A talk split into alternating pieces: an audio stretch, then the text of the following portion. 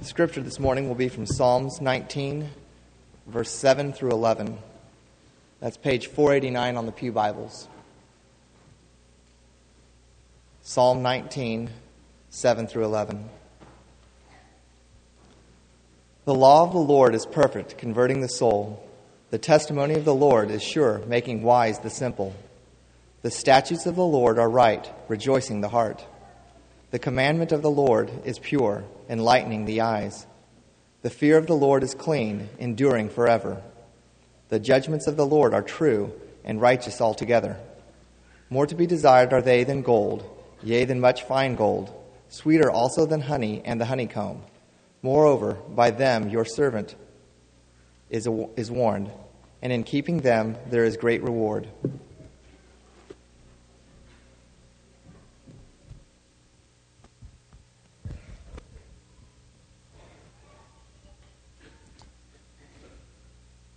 It really doesn't make much difference in what country you live. Teenagers have challenges. And you can probably think back in your own life. If you're a teenager right now, you can think of challenges that you face. This week, however, there was a teenage girl named Rashida who faced a challenge most of us probably can't imagine. See, she lives in Pakistan, and 15 years ago, her father had incurred a great amount of gambling debt. In fact, he had incurred so much debt, it was over $300 when converted to American money. He had no idea where he was going to turn to get that payment. And so he promised the only valuable asset he had left. He told the person to whom he owed the money that his two year old daughter, Rashida, would be his when she got old enough. And so 15 years later, She's fighting that battle. Her father has since passed away, and, and law enforcement has stepped in, and it seems that uh, it won't be necessary for her to make any kind of, of decision against her will. But as we think about such a, such a controversial story that's been all over the, the news, that's been all over the worldwide national and national attention, it brings to mind a, a fact that probably all of us know, whether we think about it or not. There are some things in life that are just priceless. And there you can see Rashida and her mother as they're trying to make this decision. There are some things in life that are just priceless. You can't quantify and put a monetary amount on a human life. There are some things you just can't put a price tag on. This morning, we're going to look at something that's priceless. We're going to look at something that you can't put a price tag on. You can't put a monetary amount on. You can't decide that it's worth a specific amount of money. The psalmist describes the Word of God as something that's beyond price something that's beyond our sense of, of human value. There is no amount of riches or wealth on earth that could be traded for the Word of God. And as we think about these thoughts, I wish you'd turn with me to the 19th Psalm. We'll begin here in verse 1 in just a moment.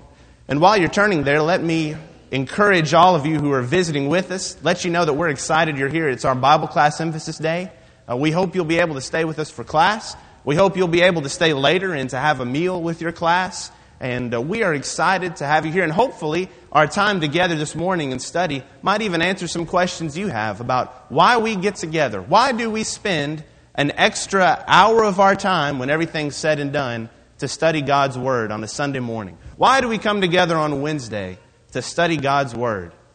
Why would we do that? If, if you're visiting with us, you may have that question. If you are preparing to go into a class of children ranging from two to five year olds, you might be wondering that same question. Why do we spend an hour in Bible class when these kids, you know, won't stay in their seat and they're so excited and enthusiastic? You might have that question running through your mind. And so this morning, as we focus on the words of the psalmist, we're going to be reminded of why the Bible is so priceless, why it's such a treasure.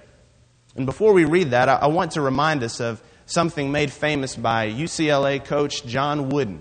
And you're probably familiar with the name. He created a, a, dynasty in college basketball with the UCLA Bruins. And he's famous worldwide for his coaching, his leadership ability. And you can imagine that after the first few championships had been won, the young men that were coming to be a part of Coach Wooden's team would have been very accomplished athletes in high school.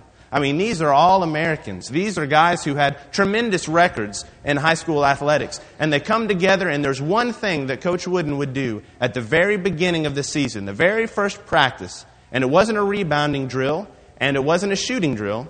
He would teach all of them how to tie their shoes. They would have a lesson. He would sit down, they would all untie their shoes. He would have a lesson on how to put your shoes on and how to tie them. And the message behind it was very simple. It didn't matter where you came from, it didn't matter what you had done. In order to win on this team, you were going to have to learn the fundamentals. You had to run to play basketball, and before you could run, you had to know how to tie your shoes. You had to have the fundamentals down pat. And we know that's true. We know that whether you're playing elementary school basketball or professional level, you're going to have to have your shoes tied. You're going to have to know how to master the fundamentals. This morning, as we think about this psalm, the psalmist is really sharing with us a fundamental concept that's so basic to our faith, and yet we're always going to need it. We're always going to use it. And so this morning, as we study from this psalm, just picture in your mind that it's, it's the first practice, and no matter where we've came, come from, if you've been a, a Christian for four days or for 40 years, all of us are coming together and we're focusing on something fundamental. We're focusing on the Word of God. Let's begin by reading verse 1, and that will introduce the concepts that are going to begin in verse 7. Verse 1 of Psalm 19 The heavens declare the glory of God and the firmament shows his handiwork. Day unto day utters speech, and night unto night reveals knowledge. There is no speech nor language which their voice is not heard. Their line has gone out through all the earth, and their words to the end of the world. In them he has set a tabernacle for the sun, which is like a bridegroom coming out of his chamber, and rejoices, like a strong man to run its race. Its rising is from one end of the heaven, and its circuit to the other end, and there is nothing hidden from his heat. The psalmist here is describing in these six verses God's natural creation, using this poetic language to describe the world that exists around us. The psalmist is telling us that the heavens that we see outside are declaring God's glory. The skies outside are proclaiming the work of God's hands. In other words, you and I could walk out and we could look at the stars at night, or we can look at the sun during the day, and we can know that there is a creator. We can just look at the creation and know that it exists for a reason, for a purpose, that there's a creator who put all of that into place. But then in verse 7, he gets a little more specific. Verses 1 through 6, he talked about the natural revelation, a, a sermon that, that nature preaches without using any words, giving us a message about God. Now he's going in verse 7 to talk about God's specific message. Because I can look outside and I can know a creator exists, but I can't know what that creator wants from me unless I read his word. And he's going to use six different ways to, to talk about God's Word, six different descriptions. And we get sort of a, a shade of, of different meaning behind each one. We get a, a complete picture of God's Word by looking at these six descriptions altogether. And so let's begin in verse 7 and let's look at the six ways he describes God's Word. Verse 7, he says, The law of the Lord is perfect, converting or reviving the soul. So, in other words, God's law is blameless. It's perfect. Mankind can't come up with another law or another set of rules that would rival God's. It's perfect. And it also converts or revives our soul. There's a fulfillment we have in following God's law. The testimony of the Lord is sure, making wise the simple. Not only is it perfect, but it's also reliable. It's sure. It's going to be there. And it makes wise the simple. And so it doesn't matter how smart we are by earthly standards, if we want to be truly wise, we're going to have to know God's word. The statutes of the Lord are right, rejoicing the heart. The statutes of the Lord are just, and we're going to rejoice when we understand them. The commandment of the Lord is pure, enlightening the eyes. In other words, when we study God's message, we will never look at life the same way again. Our eyes are going to be enlightened. We're going to be looking through a different set of lenses, and we're going to see our entire life differently. The fear of the Lord is clean, enduring forever. And this word clean, as we think about the, the thought of the fear of the Lord being clean, it's, it's free from any kind of other influence. In other words, in the Old Testament, it would be free from any worship of idols. In the New Testament, it might be free from pagan worship. In our lives, it might be free from, from materialism or greed or any other temptation we face. When it's clean, the fear of the Lord will endure forever, and the judgments of the Lord are true and righteous. And so we see in these six different ways the psalmist extols the Word of God and describes why it's so important. And then look at verse 10. More to be desired are they than gold, yea, than much fine gold. Now, we don't have to look very far to, to understand how gold would be valuable. And especially in the Old Testament times, that would have been the most valuable metal possible. In fact, it's interesting when King Solomon's kingdom is described in the book of 1 Kings, chapter 10. One of the ways his riches is described is by telling the reader how much gold Solomon had. In fact, he had a palace in the forest of Lebanon in which his throne was made of gold, in which the goblets he drank out of were made of gold, in which every article in that palace was made from gold. And that helps us understand the riches that Solomon possessed. In fact, the writer tells us in verse 14 of that chapter that he received 666 talents of gold each year. That was constantly coming in. And yet, the psalmist here is letting us know that you can think of all the gold in Solomon's palace, and that still wouldn't equal the value of God's word. Now, that's a pretty amazing statement. There's no amount of riches, material wealth, that would equal the value of God's word. And he goes even a step further, saying, Sweeter also than the honey and the honeycomb. Not just the honey, but the honey straight from the comb, straight from the source. Now, this is a term we might not use as often, but when we look through the Old Testament, we see honey often referred to as something that tasted sweet. You may remember that the Promised Land was referred to as a land flowing with milk and honey. It was a sweet taste. And the psalmist is telling us nothing tastes as sweet as the Word of God. There's no taste in our mouths we can, we can think of that would match how sweet it is to know God's Word, to study it, and to do it. And so, as we see all of these descriptions the psalmist gives, the first thing we can understand about God's Word is that it's a treasure. Why do we study the Bible together? Why do we have our Bible class emphasis day where we focus on God's Word? It's because the Bible is a treasure. God's Word is a treasure. Have you ever wondered why it's a treasure? Why does the psalmist seem to place such value on God's Word? Well, there are many reasons, this morning, I'd like for us to think of just a few reasons. Number one, the Bible is a treasure because of the one who wrote it. The Bible is a treasure because of its author. Think back to those first six verses in the 19th Psalm when you look and see evidence of a creator all around you. What if you knew there was a message written by that creator? Not only did God create us, but He loved us enough to communicate with us and to tell us exactly what He wants. In 2001, I was able to spend the summer here interning with the youth group. And my second day here, the only two people I knew in Mount Juliet, Catherine and Amy Pickler, was then, is now Amy Fowler, got on a plane and flew to Brazil. And so I was stuck in a new place. I hadn't gotten to meet everybody yet, and I was still getting to know people. And Catherine would send me emails for that six week time period from Brazil. And I remember with the time difference, they would usually come in about 10 or 10.30 at night. And if you've ever been in a similar situation, you know the kind of anticipation, the kind of eagerness you have when you're receiving communication from someone that you love. It was something I looked forward to every night to go in and see what was happening, to see what was taking place. And you know that feeling when you open a mailbox and you see a letter in there, or, or you open up your inbox and you see that someone sent you a message? It's, it's that excited feeling because it's a message from someone that you love, and the, the author of that, of that message is sending something special to you. When we think of God's Word, when is the last time we had that same excitement in reading what God has to say to us? When's the last time we experienced that same thrill? The Bible is a treasure because of the one who wrote it. It's also a treasure because of its message. Because the Bible shows us the way that we can spend an eternity with this Creator, the way that we, we can be saved from sin, the Bible shows us our own faults, our own shortcomings, our own sins, and yet provides us a way that through God's mercy and grace, if we obey Him, we can spend an eternity with Him. It's also a treasure because of its inspiration. Now, just think about this for a moment. The Bible was written by 40 men over a period of 1,600 years, different cultures, three different languages, uh, different jobs, everything from a, a shepherd to a physician and yet you have one unified message in God's Word. Over that many uh, uh, years, over, over this many hands being inspired to write down these words, you have one message. That could only be the work of our Creator. It could only be the work of God. So the Bible is a treasure because it's inspired.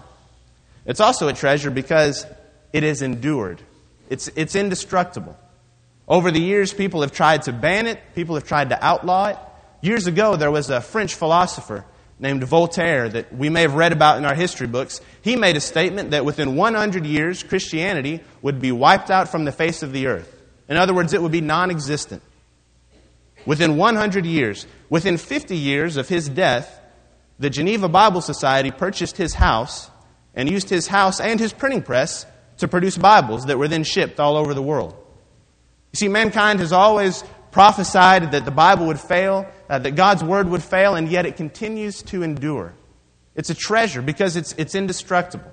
It's a message from God that will endure throughout the centuries. It continues to be the best selling book ever written. It continues to be the most widely read book ever written. It continues to be the book translated into the most languages.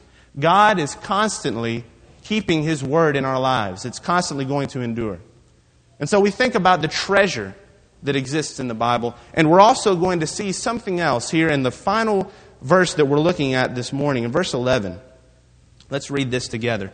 Moreover, by them, by the word of God, your servant is warned, and in keeping them there is great reward. Not only is the Bible something we should treasure, but the Bible is also something that's going to teach us, that's going to train us. The Bible is not just a treasure, it's also a trainer for us. Someone that's going to, something that's going to help us grow, that's going to help us mature spiritually. It's a trainer for us because it teaches us.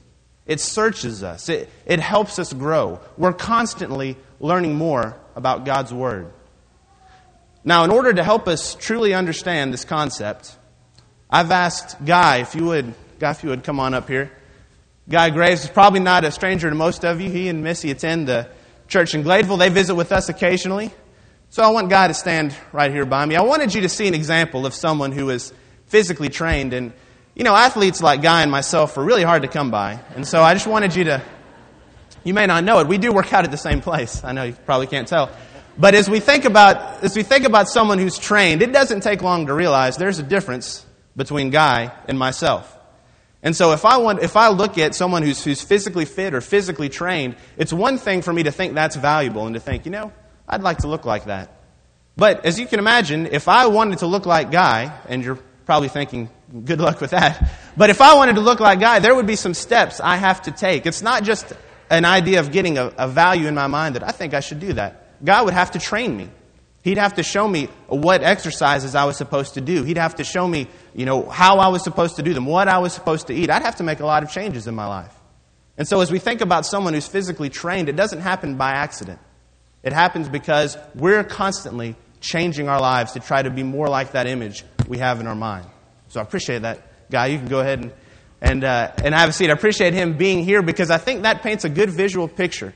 And you don't get to the point where a guy is by accident. And think about the understanding of that principle. We understand that principle in every aspect of life, don't we? You don't get to be successful in business by accident. You don't get to be successful in your occupation by accident. And you don't get to grow spiritually by accident. It has to be intentional. And Paul tells us a really important passage about the scripture when we think about 2 Timothy 3:16. He gives us a real key here to understanding how we can be trained. All scripture, he would say in verse 16, is given by inspiration of God, literally God breathed, and is profitable for doctrine, for reproof, for correction, and instruction in righteousness. Now, I want us to pause right there. I want us to look at the four different things that God's Word can do for us. It's profitable for doctrine, for teaching.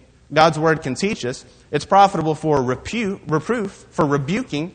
In other words, if we're going in the wrong direction, there are some things in God's word that are going to rebuke us. For correction, if I've got a misunderstanding, the Bible is going to correct me. And even for instruction, the Bible is going to tell me how to live. Now, that to me sounds like an ideal trainer, doesn't it to you?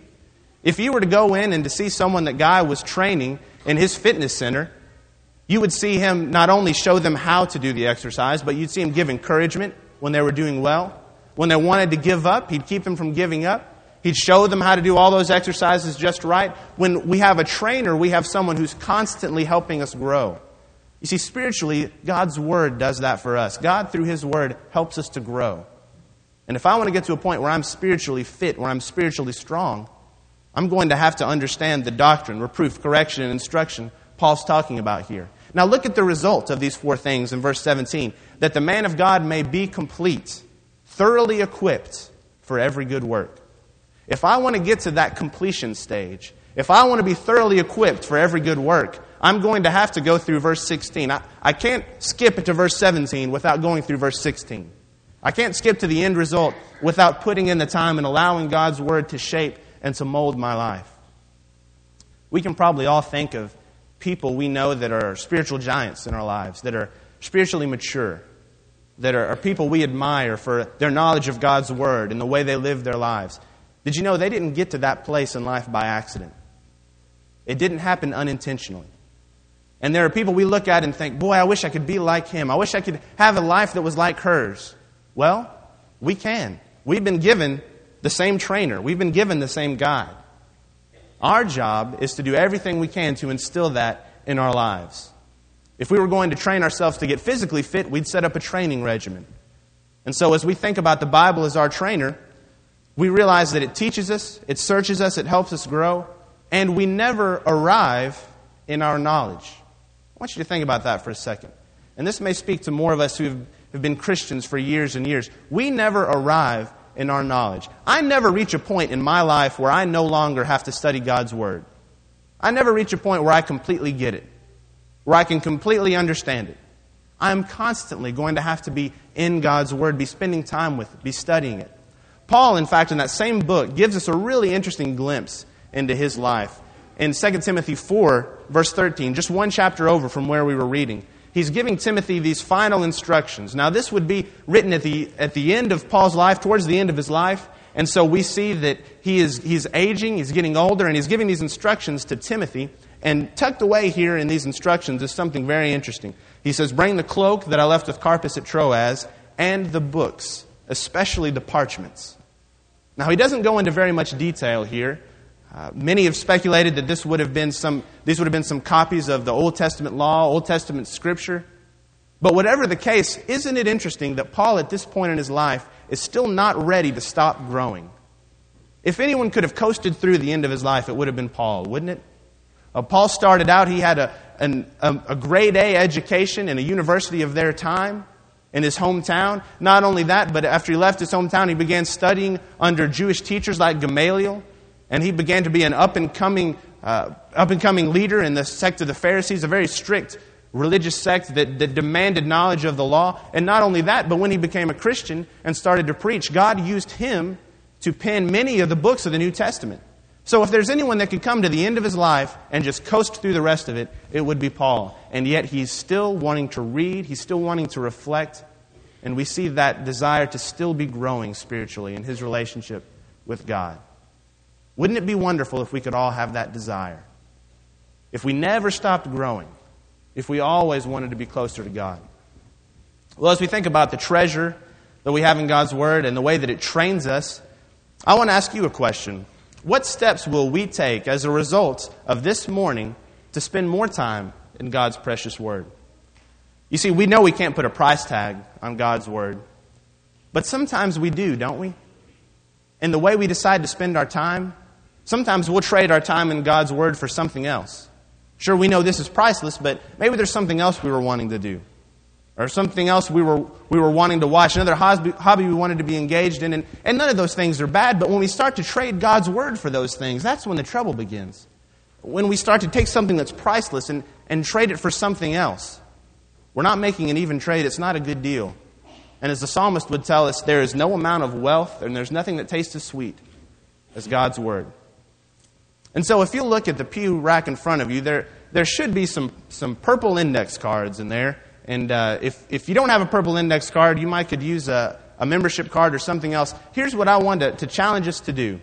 I want you to grab one of those cards, if you can, grab one of those, and just think of one thing you can do from this morning forward. One thing you can do to help grow in your, your time in studying God's Word. If we could all leave here with a commitment of, of one way in which we're going to do that. If you're visiting with us, maybe your goal can just be to come back to Bible class again. To maybe come back and visit, to spend more time studying God's Word.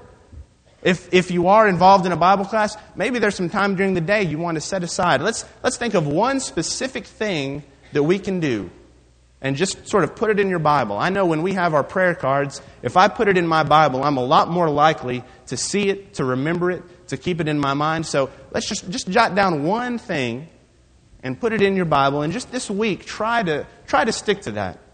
And try to make it specific rather than just you know, read the Bible more. Think of a time of day you want to read it or, or a certain book that you'd want to read out of the Bible, something you want to get through. Just, just jot that down, keep that with you. That's just between you and God. That's something just for our own encouragement. And as we think about that, let's all challenge ourselves. I know the words of the psalmist challenge me. I, I, we're all in the same boat here. I don't claim to have it all together as we think about God's Word, but let's all leave here challenged. Because there are some things you can't put a price tag on. Jesus made an interesting statement in the Gospel of Matthew. Matthew 16, verse 26. He said, What will a man give in exchange for his soul? You see, not only is God's Word priceless, but Jesus was saying that our souls were priceless. What good would it profit a man if he gains the whole world yet forfeits his soul? There's nothing out there, there's no amount of wealth that's worth the loss of a soul. Our souls are precious to God. They're precious to Him, they're priceless. And if we understand the precious nature of our souls, we need to make God's Word precious to us because it's in this Word that He tells us how our souls can spend an eternity with Him. It's because our souls were so precious that He sent His Son Jesus. It's because our souls are so precious that Jesus died on the cross, that He was raised from the dead. And it's because our souls are so precious that God allows us to turn from our life of sin, to, to turn our lives around, to confess His name, to put Him on in baptism, and to start walking in a way that lives according to His Word. To start living life in a way which we can spend an eternity with Him. You want to talk about something that's priceless? An eternity with God is something you can't put a price tag on. And the wonderful news is that God's made that available to us. All we have to do is take advantage of it and to follow His Word. Whatever our stage in life is, let's leave this morning determined to make God's Word more important to us. To keep this fundamental shoe tying concept of understanding the value of God's Word a main part of our life. And it may be that you're here this morning and you want to do that. Maybe you want to follow God's Word and become a Christian. Or maybe you feel like you've lived a life that hasn't been in accordance with His Word and you want to come back. If you want to make that decision or any other decision we can help you with, please come as we stand and sing together.